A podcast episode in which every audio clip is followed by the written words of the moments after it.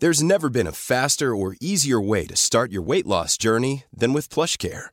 PlushCare accepts most insurance plans and gives you online access to board-certified physicians who can prescribe FDA-approved weight loss medications like Wigovi and Zepbound for those who qualify. Take charge of your health and speak with a board-certified physician about a weight loss plan that's right for you. Get started today at plushcare.com slash weight loss. That's plushcare.com slash weight loss. plushcare.com slash weight loss. One size fits all seemed like a good idea for clothes Nice dress. Uh, it's a it's a t-shirt. until you tried it on. Same goes for your healthcare.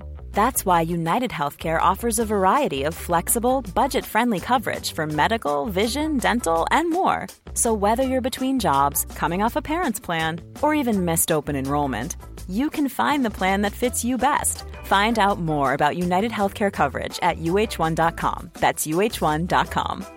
Hiring for your small business? If you're not looking for professionals on LinkedIn, you're looking in the wrong place. That's like looking for your car keys in a fish tank. LinkedIn helps you hire professionals you can't find anywhere else, even those who aren't actively searching for a new job but might be open to the perfect role. In a given month, over 70% of LinkedIn users don't even visit other leading job sites. So start looking in the right place. With LinkedIn, you can hire professionals like a professional. Post your free job on linkedin.com slash people today. Ett bolag som verkligen investerar i att få oss att tillbringa ännu mer tid med våra hörlurar och lyssna på ännu mer poddar och röstproduktion är ju Spotify. Nu ska vi höra varför de investerar hårt i förflyttningen från att vara en musiktjänst till att bli en bred ljudtjänst. Hej Johan Seidefors, nordisk innehållschef på Spotify. Välkommen till podden Allt du behöver veta om ny teknik. Tack så mycket. Du, Idag så finns ju Spotify i 187 länder. Musikkatalogen omfattar cirka 70 miljoner låtar och 2,2 miljoner poddar. Och nu är ni mitt inne i en omställning från att vara då en musiktjänst till att bli mer en ljudtjänst. Vad innebär egentligen det här skiftet för både för oss som kanske använder Spotify men även för er internt på Spotify? Eh, oj, ja det är, det är en eh, rimlig och stor och bra fråga. Eh, man kan väl säga Själva, själva steget i sig är ju inte så överraskande eller kontroversiellt. Eller jag tror inte att det är det för någon egentligen. Man, man tänker på Spotify såklart under en dryg tioårsperiod som, som den ledande musikdistributionsplattformen eh, med allt vad det innebär. Eh, där, där såklart har skett en, en otrolig utveckling över tid. Men där vi också hela tiden, i alla fall nu på senare tid, har sett att, att ljud generellt har, har ökat i betydelse för väldigt många människor. Eh, och det är ju... Alltså den, den grundinsikten att ljud förmodligen då, eller som vi uppfattar det i alla fall, är, är undervärderat sett till framförallt video. Och sett till att video redan nu är relativt mättat. Det finns inte så jättemånga minuter kvar att, att titta på rörlig bild på på ett dygn. Man kan ju hoppa mellan olika typer av tjänster och olika typer av video men mängden tid man kan lägga ner är för väldigt många i alla fall väldigt eh, nästan nådd. Medan ljud har vi upptäckt finns det, finns det en väldigt, väldigt massa tillfällen under dagen och dygnet där man kan eh, tillgodose sig ljud på olika sätt. Så att gå från att vara en musikdistributionsplattform till att bli ett audio network som vi kallar det för är i alla fall för oss på Spotify och som det verkar även för användaren ett ganska naturligt steg att bredda, bredda erbjudandet. Ja, nu tänkte jag läsa upp ett, ett gäng företagsnamn här och det är mm. Turnigo, Speed Scientific, Chord Project, Soundwave, Preact, Sonalytic, Mighty TV, Media Chain, Nyland, Soundtrap, Louder, Gimlet Media, Anchor, Parcast, Soundbetter, The Ringer och senast nu Megaphone. Det är ju här är ju företag inom tech och poddproduktion som ni har förvärvat. Men vad har egentligen de här förvärven inneburit för er plattform när vi är här idag? Jag tror att man ska se de förvärven eh, på lite olika sätt. Ja, dels tror jag att man ska se dem som mycket mer långsiktiga än enskilda förvärv liksom, som ska göra stor skillnad här och nu. Vissa gör det såklart, vissa har, har eh, direkt bäring på, på vårt erbjudande. Framförallt om man tar innehållsbolagen då, som Gimlet och, och The Ringer till exempel och Parcast, samma sak, så är det såklart företag som kommer med en innehållskatalog som är väldigt attraktiv. Men det är också bolag som är väldigt bra på att, på att eh, vara snabbfotade och utvecklas. Så att, eh, både liksom på innehållssidan så ser vi en breddning och en möjlighet att ta snabbare steg framåt än att, att inte göra de eh, förvärven så att säga. Och sen på de techbolagen och den, den sidan av det, där tror jag att man ska se på det mycket mer långsiktigt. Och för att vara transparent för min roll i Norden och när vi jobbar med, med erbjudandet här så har det relativt liten påverkan i, i, idag. Så att säga. Väldigt mycket av det här sker i utvecklingsprojekt. En del sker specifikt i USA hittills, annat lite mer globalt. Men eh, mitt generella svar blir att man ska se det mer långsiktigt. Ja, Bra. Vi ska prata lite mer om den nordiska marknaden, men kan inte du, kan inte du börja med att berätta då, vad är de stora beteendetrenderna hos de nordiska lyssnarna eller lys eh, användarna? Den stora trenden är ju ljud i sig, det vill säga att, att fler och fler människor lyssnar mer och mer på olika typer av ljud, både musik och talat innehåll. Även, även musikstreaming ökar ju fortfarande år för år. Där, där når vi redan väldigt många. Men sen så tror jag också att det är jätteviktigt att komma ihåg att när vi pratar om podcast och så talat innehåll vi ser det väldigt mycket som att vi är en startpunkt. Man kan ju liksom hävda att podcast har funnits länge och att det är ganska etablerat och att det borde vara moget och till viss mån mättat vid det här laget. Men det är inte alls så vi ser det och det är inte så användarna heller visar oss att, att de upplever det. Utan Eh, när man som användare tidigare har sagt att skälet att jag inte lyssnar på en podcast idag är för att både att, liksom att det, det, finns för mycket och det finns ingenting för mig så tror jag att båda de svaren är på sätt och vis sanna. Att vårt jobb när vi nu går in i, i en ny fas av podcastanvändande handlar väldigt mycket om att vi är, som plattform ska vara duktiga på att rekommendera och inspirera till lyssning. Det vill säga att vi ska göra det lätt för den här liksom, nya och till viss mån då senare vågen, den breda vågen av nya användare som kommer in att sätta igång med, med den här typen av lyssnande. Mm. Och det tror jag är svårare när man inte har plattformsstorleken. Så det, det, är väldigt mycket av det vi gör i att, att presentera innehållet på Spotify för, för en målgrupp som visar att de är nyfikna. Ni har ju verkligen trappat upp tempot då i, i poddproduktion, framförallt er egen poddproduktion även i Norden. Kan du berätta vilken typ av poddar ni själva gör och varför ni har valt ut de här? Ja, jag kan berätta varför vi gör eh, skapar eget podcastinnehåll överhuvudtaget i för att vi tror att det är viktigt att på podcastsidan differentiera sig mot andra plattformar. Det är ju ganska nära eh, tv-streamingvärlden på det sättet att vi tror att fler användare kommer välja Spotify som plattform om vi har ett mer differentierat och unikt Eh, podcast, en podcastkatalog helt enkelt. Och det är med den ansatsen som vi har, har tagit, tagit oss an det uppdraget. Så att sen, nu har jag lite svårt med tidsuppfattningen här i, i coronatider, men säg att det är två år, de sista två åren så har vi producerat, två och ett halvt åren, ett eh, relativt stort antal egna titlar. Lite för att börja testa oss fram lite grann men också för att vi har haft eh, en, en eh, väldigt god idé om vad vi vill försöka uppnå. Vilket ju skiljer sig, tror jag, väldigt mycket för till exempel hur radio har jobbat eller hur tv har jobbat i och med att vi lever i en värld där vi måste vinna den här publiken varje dag. Det finns ju, som du började med att säga, sånt otroligt stort utbud av saker att lyssna på, inte bara på Spotify utan även på massa andra appar. Så att det innehållet vi jobbar med måste ha en naturlig dragningskraft. Det måste, vara, det måste ge någonting tillbaka till lyssnarna som gör att de väljer innehållet varje gång, varje vecka eller hur ofta man nu kommer ut. Och där har vi testat eh, olika typer av poddar. De, de vanliga breda, inte genrer, men, men typen av podcast är ju dels konversationspoddar och sen dokumentärt berättande som är väl de två liksom, stora strömningarna. Och, eh, de är inte heller på något sätt klara. Vi tror att det finns väldigt mycket utveckling att göra där. Men utöver det så tror vi också att eller någonting som vi tittar på till exempel är eh, eh, skriptbaserad, manusbaserat berättande, det vill säga mer dramalikt, mer likt det som man kanske ser på olika streamingtjänster idag på tv. Men är då sådana plattformar som eh, HBO och Netflix, är de någon form av förebild eller sneglar ni på hur de har producerat fast för film så kan ni producera samma typer av dokumentärer och drama fast i poddformat? Då? Ja, egentligen tycker jag att man kan se det på det sättet. Eh, det finns, eh, det finns jättetydliga likheter men man ska också komma ihåg att de tjänsterna har ju också utvecklats väldigt mycket. Liksom det de är idag är inte vad de var igår utan vilken typ av innehåll som produceras för vilken typ av målgrupp och, och av lite olika syften. Det tror jag är...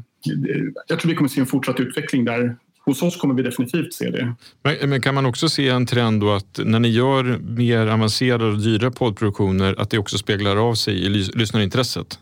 Ja, fast jag ser det också som mer långsiktigt. Jag tror att så här, om, man, om man tittar på, på breddpubliken så att säga så är det ju väldigt sällan någon uttrycker att man törstar efter liksom, att testa nya saker. Det är väldigt mycket av det här. Mycket av poddlyssnandet och mycket av tv-tittandet också handlar om sällskap och om engagemang och igenkänning och, och, man bygger en relation med den personen man lyssnar på över tid. Så att när vi testar nya format och när vi testar nya, nya genrer på det här sättet då är det för att vi tror att det över tid kommer vara framgångsrikt.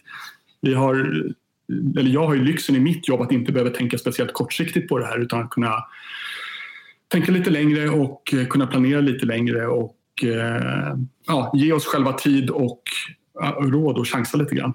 Men hur ser din eh, framtidsplan ut då? Om du kan berätta lite om den.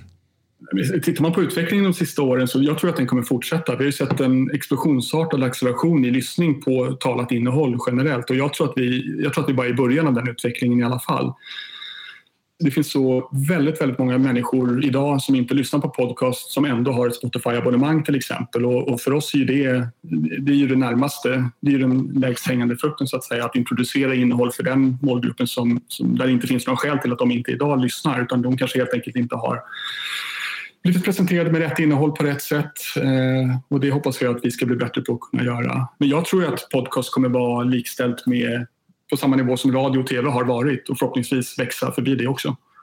Ja, en, en, sak som många siffror visar ju är att eh, podd, poddlyssnaren är faktiskt eh, kanske ännu mer engagerad och mer tillåtande till reklam i, i just poddar jämfört med i andra medier. Vad, vad beror det här på tror du? Det är en jätteintressant fråga tycker jag. Vi, vi ser ju det också väldigt tydligt. Det, det, det är, det är verkligen både och. Dels så ser vi att det finns en större acceptans för reklam i poddar generellt, vilket är intressant eh, om man tittar på till användarupplevelsen och, och tittarupplevelsen då på tv. Att, att ett break är ju alltid ett, ett avbrott i det innehållet man är där för. Men jag tror att jätte, en jättefördel för podcast var ju att det kommersiella byggdes ju in i innehållet väldigt mycket. Det här med att den som har podcasten läser upp det kommersiella budskapet har ju hjälpt till och, och så att säga, normalisera det på något sätt eh, för lyssnaren. Och man ska ju verkligen komma ihåg att det här sker ju på lyssnarens villkor. Om man inte vill lyssna så kommer man inte göra det. Om man uppfattar att reklamen stör eller att det blir för mycket eller att det tar över för upp, från upplevelsen, då kommer man välja någonting annat. Så att Ja, det, det, kommersiella i poddar är nog här för att stanna men jag tycker man ska ha en väldig respekt för att det finns många poddskapare där ute som inte i första hand gör det här för att tjäna pengar på reklam utan att det är för att det är en, liksom ett briljant sätt att kunna berätta en historia på eller liksom, eh, kommentera samhället eller på, på, bara som ett uttrycksforum helt enkelt. Ja, vi pratar ju mycket om vad ni gör då i era egna produktioner men då kommer vi också säga vad gör ni för att underlätta för fristående poddskapare då att bli framgångsrika på er plattform också? Det är något som vi har eh, väldigt högt upp på, på agendan, framförallt liksom nu 2021 men även framåt, att, att vara en, en så bra partner som möjligt till alla som levererar in poddar till plattformen. Och för att vara helt krass, för mig som, i, i, min roll så är det egentligen inte, det viktigaste är inte att så stor del av lyssningen som möjligt sker specifikt på de poddar som vi producerar. Utan jag vill ju att de ska fungera mer som fyrare liksom som, som signalerar att här finns det innehåll för er. Men, men jag vill lika gärna och ibland ännu hellre att våra partners ska lyckas på Spotify också. Och en, en del av det är ju såklart att, att kunna erbjuda kommersiella framgångar också, det förstår jag också. Så att jag tror att det, där kommer vi se en stor utveckling eh, under kommande tid. Cool fact a crocodile can't stick out its tongue. Also, you can get health insurance for a month or just under a year in some states. United Healthcare short term insurance plans, underwritten by Golden Rule Insurance Company, offer flexible, budget friendly coverage for you. Learn more at uh1.com. It's that time of the year. Your vacation is coming up. You can already hear the beach waves, feel the warm breeze, relax, and think about work. You really, really want it all to work out while you're away. Monday.com gives you and the team that peace of mind. When all work is on one platform and everyone's in sync, things just flow wherever you are. Tap the banner to go to Monday.com. Hey, I'm Ryan Reynolds. Recently, I asked Mint Mobile's legal team if big wireless companies are allowed to raise prices due to inflation. They said yes. And then when I asked if raising prices technically violates those onerous two year contracts, they said, What the f are you talking about, you insane Hollywood ass? So to recap, we're cutting the price of Mint Unlimited from $30 a month to just $15 a month. Give it a try at mintmobile.com slash switch. $45 upfront for three months plus taxes and fees. Promoting for new customers for limited time. Unlimited more than 40 gigabytes per month. Slows. Full terms at mintmobile.com. Hey there, it's Michelle Norris. I'm host of a podcast called Your Mama's Kitchen. When I travel, I'm usually looking for a way to find a taste of home when I'm not at home. And one of the things I love to do when I am at home is entertain. And Airbnb allows me to do that. When I was in California recently, I rented a house that had a great kitchen. And when we were sitting around the table, we were all thinking, we're in someone else's house. Someone could be in all of our homes as well. If you have a home, but you're not always at home, you have an Airbnb. Your home might be worth more than you think. Find out how much at airbnb.com/slash host. Hey, it's Ryan Reynolds, and I'm here with Keith, co star of my upcoming film, If, only in theaters, May 17th. Do you want to tell people the big news? All right, I'll do it. Sign up now and you'll get unlimited for $15 a month in six months of Paramount Plus Essential Plan on us. Mintmobile.com slash switch. Upfront payment of $45 equivalent to $15 per month. Unlimited over 40 gigabytes per month. Face lower speeds. Videos at 480p. Active Mint customers by 531.24 get six months of Paramount Plus Essential Plan. Auto renews after six months. Offer ends May 31st, 2024. Separate Paramount Plus registration required. Terms and conditions apply if rated PG.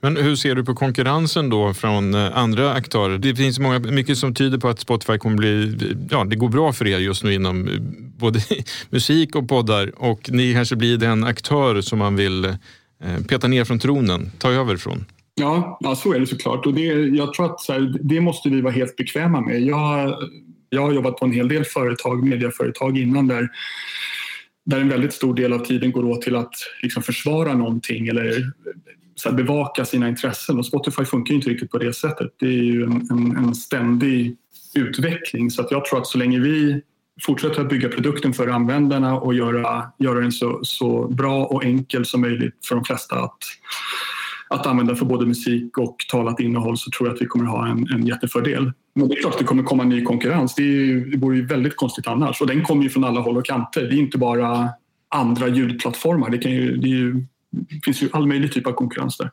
Ja, vad, vad, säger du om eh, de här, nu senast är det ju framförallt Clubhouse som har fått ett väldigt stort eh, medieutrymme. Det är ju en annan typ av ljudtjänst egentligen. Vad säger du om den utvecklingen? Superintressant. Jag tycker att det är så himla häftigt när det kommer eh, liksom ett, någonting som känns på förhand som det borde ha funnits i 20 år. Det är, så här, ja, men det är klart att man behöver en plats där man kan, där man kan prata i realtid om saker som är aktuella nu. Jag ser inte det som ett hot mot, eh, mot podcast. Det är ofta så det målas upp. Är det här liksom så här podcastdödare? Men jag tror, att det är för, jag tror inte man ska tänka på det sättet med, med ny teknik generellt. Jag tror man ska se det mycket mer som att, eller vi vet ju redan nu att olika sociala nätverk till exempel kommer erbjuda liknande möjligheter att kunna prata i realtid om sånt man ändå skriver till varandra om så att säga. Eh. Men, men tror du att vi går mot en utveckling där hörluren blir viktigare än skärmen? Kanske inte viktigare, men jag tror definitivt att den kommer att vara väldigt mycket mer värd än vad den är idag. Jag mm. tror att så här, hela ljudområdet är underskattat och undervärderat.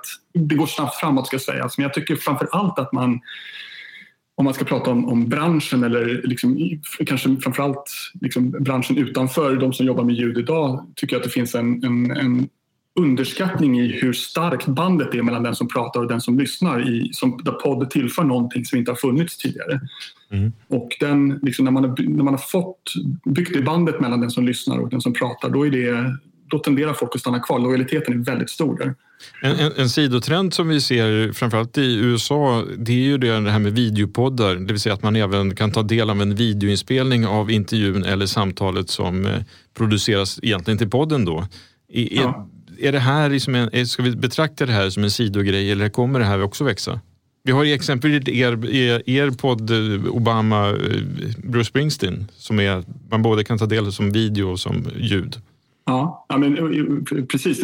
Och video och podd har ju gått lite grann hand i hand under, under åren. Det, har funnits, det var inte så många år sedan som det var ganska vanligt att man hade en kamera i studion och sen även sände ut och liksom hade det som någon typ av visuell Eh, version av podden. Jag tror att vi kommer se det mycket mer. Jag tror att överhuvudtaget, det sker ju även på musiksidan på Spotify, det vill säga ge kreatörer fler möjligheter att uttrycka sig. Låten och musiken är ett, men det finns även kanske ett visuellt lager som man kan lägga på det som vi kallar för canvas som visas upp medans en användare så att säga, tittar på skärmen när man lyssnar all typ av dokumentärt berättande. Jag tror att det vi har i åtanke nu det är nog video som ett slags visuellt lager till podden. Alltså det talade ordet är fortfarande det primära, ljudet är det primära och så kommer det vara för oss.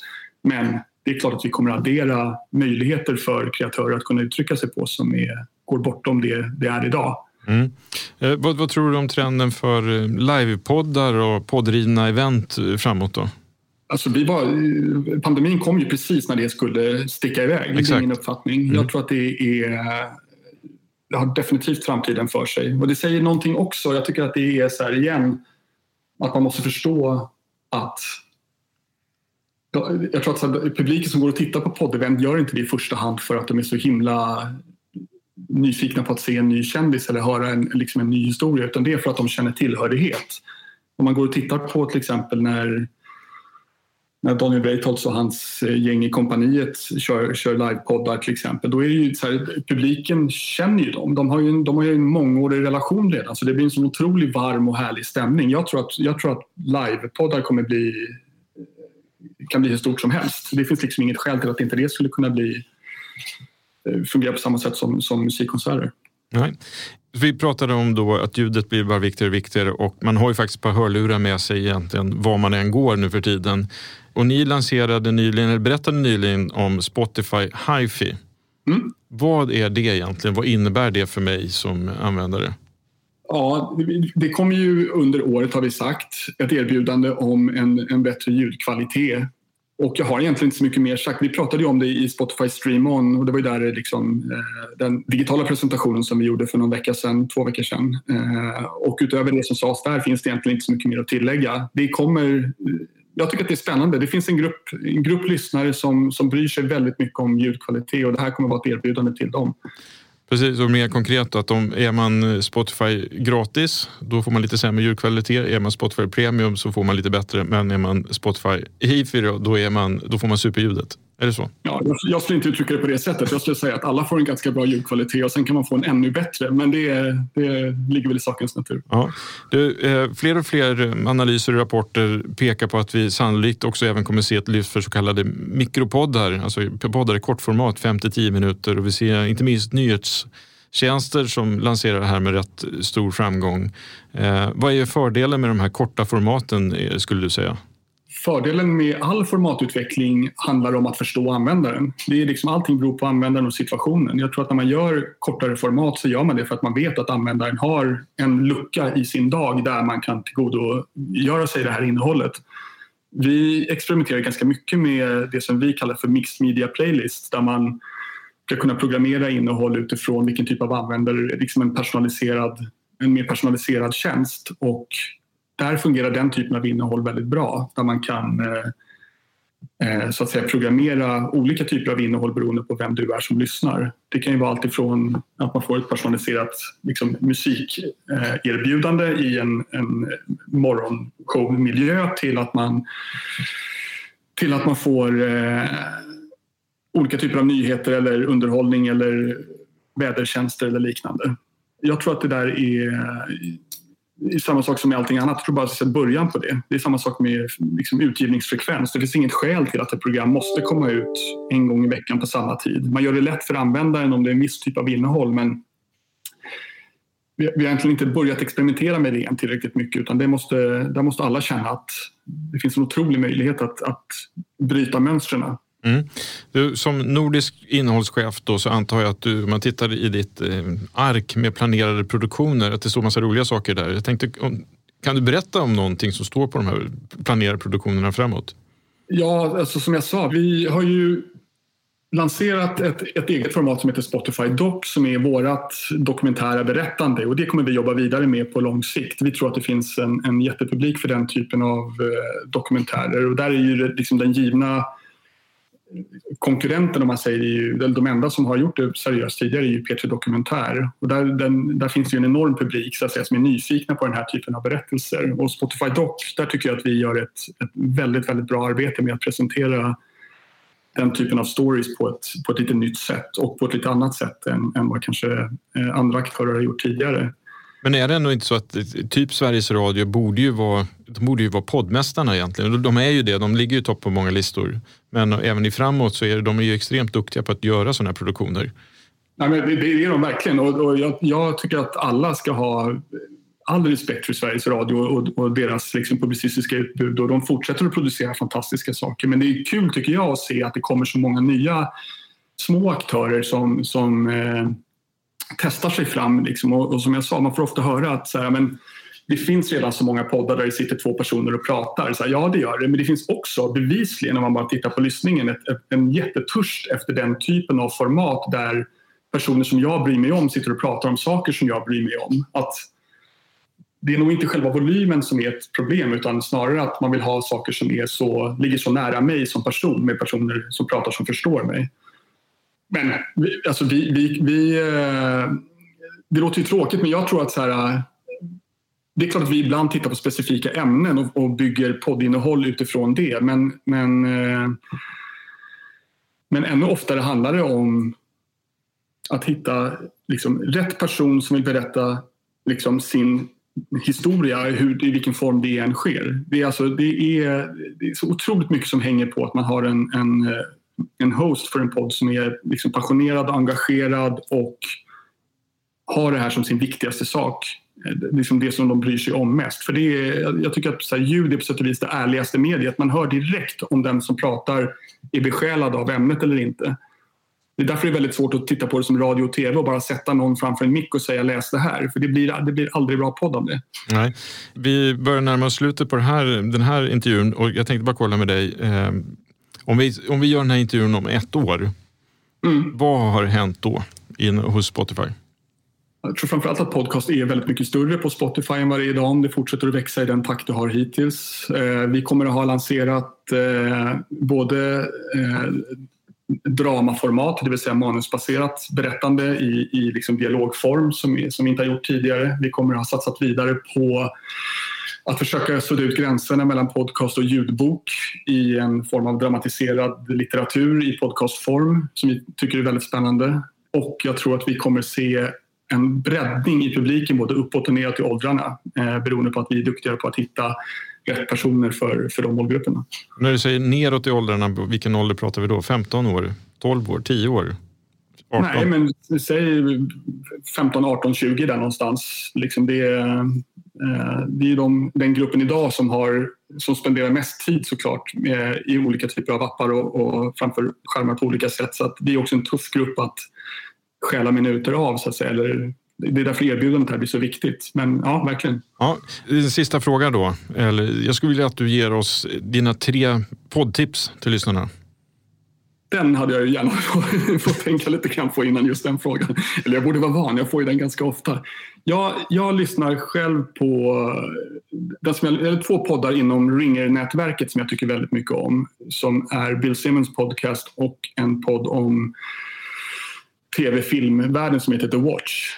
Det är de två som jag lyssnar mest på, förutom Spotify Doc som jag också tycker är en, en återkommande favorit. Det är ju tre tips då, med andra ord. Ja. Stort tack Johan för att du ställde upp och var med i podden Allt du behöver veta om ny teknik. Tack så mycket. Imagine the softest sheets you've ever felt. Now imagine them getting even softer over time. That's what you'll feel with Bowl and Branch's organic cotton sheets. In a recent customer survey, 96% replied that Bowl and Branch sheets get softer with every wash. Start getting your best night's sleep in these sheets that get softer and softer for years to come. Try their sheets with a 30-night guarantee. Plus, get 15% off your first order at bowlandbranch.com. Code BUTTERY. Exclusions apply. See site for details. Hi, I'm Daniel, founder of Pretty Litter. Cats and cat owners deserve better than any old-fashioned litter. That's why I teamed up with scientists and veterinarians to create Pretty Litter. Its innovative crystal formula has superior odor control and weighs up to 80% less than clay litter. Pretty Litter even monitors health by changing colors to help detect early signs of potential illness. It's the world's smartest kitty litter. Go to prettylitter.com and use code ACAST for 20% off your first order and a free cat toy. Terms and conditions apply. See site for details. When you make decisions for your company, you look for the no-brainers. If you have a lot of mailing to do, stamps.com is the ultimate no-brainer. Use the Stamps.com mobile app to mail everything you need to keep your business running with up to 89% off USPS and UPS. Make the same no brainer decision as over 1 million other businesses with Stamps.com. Use code PROGRAM for a special offer. That's Stamps.com code PROGRAM.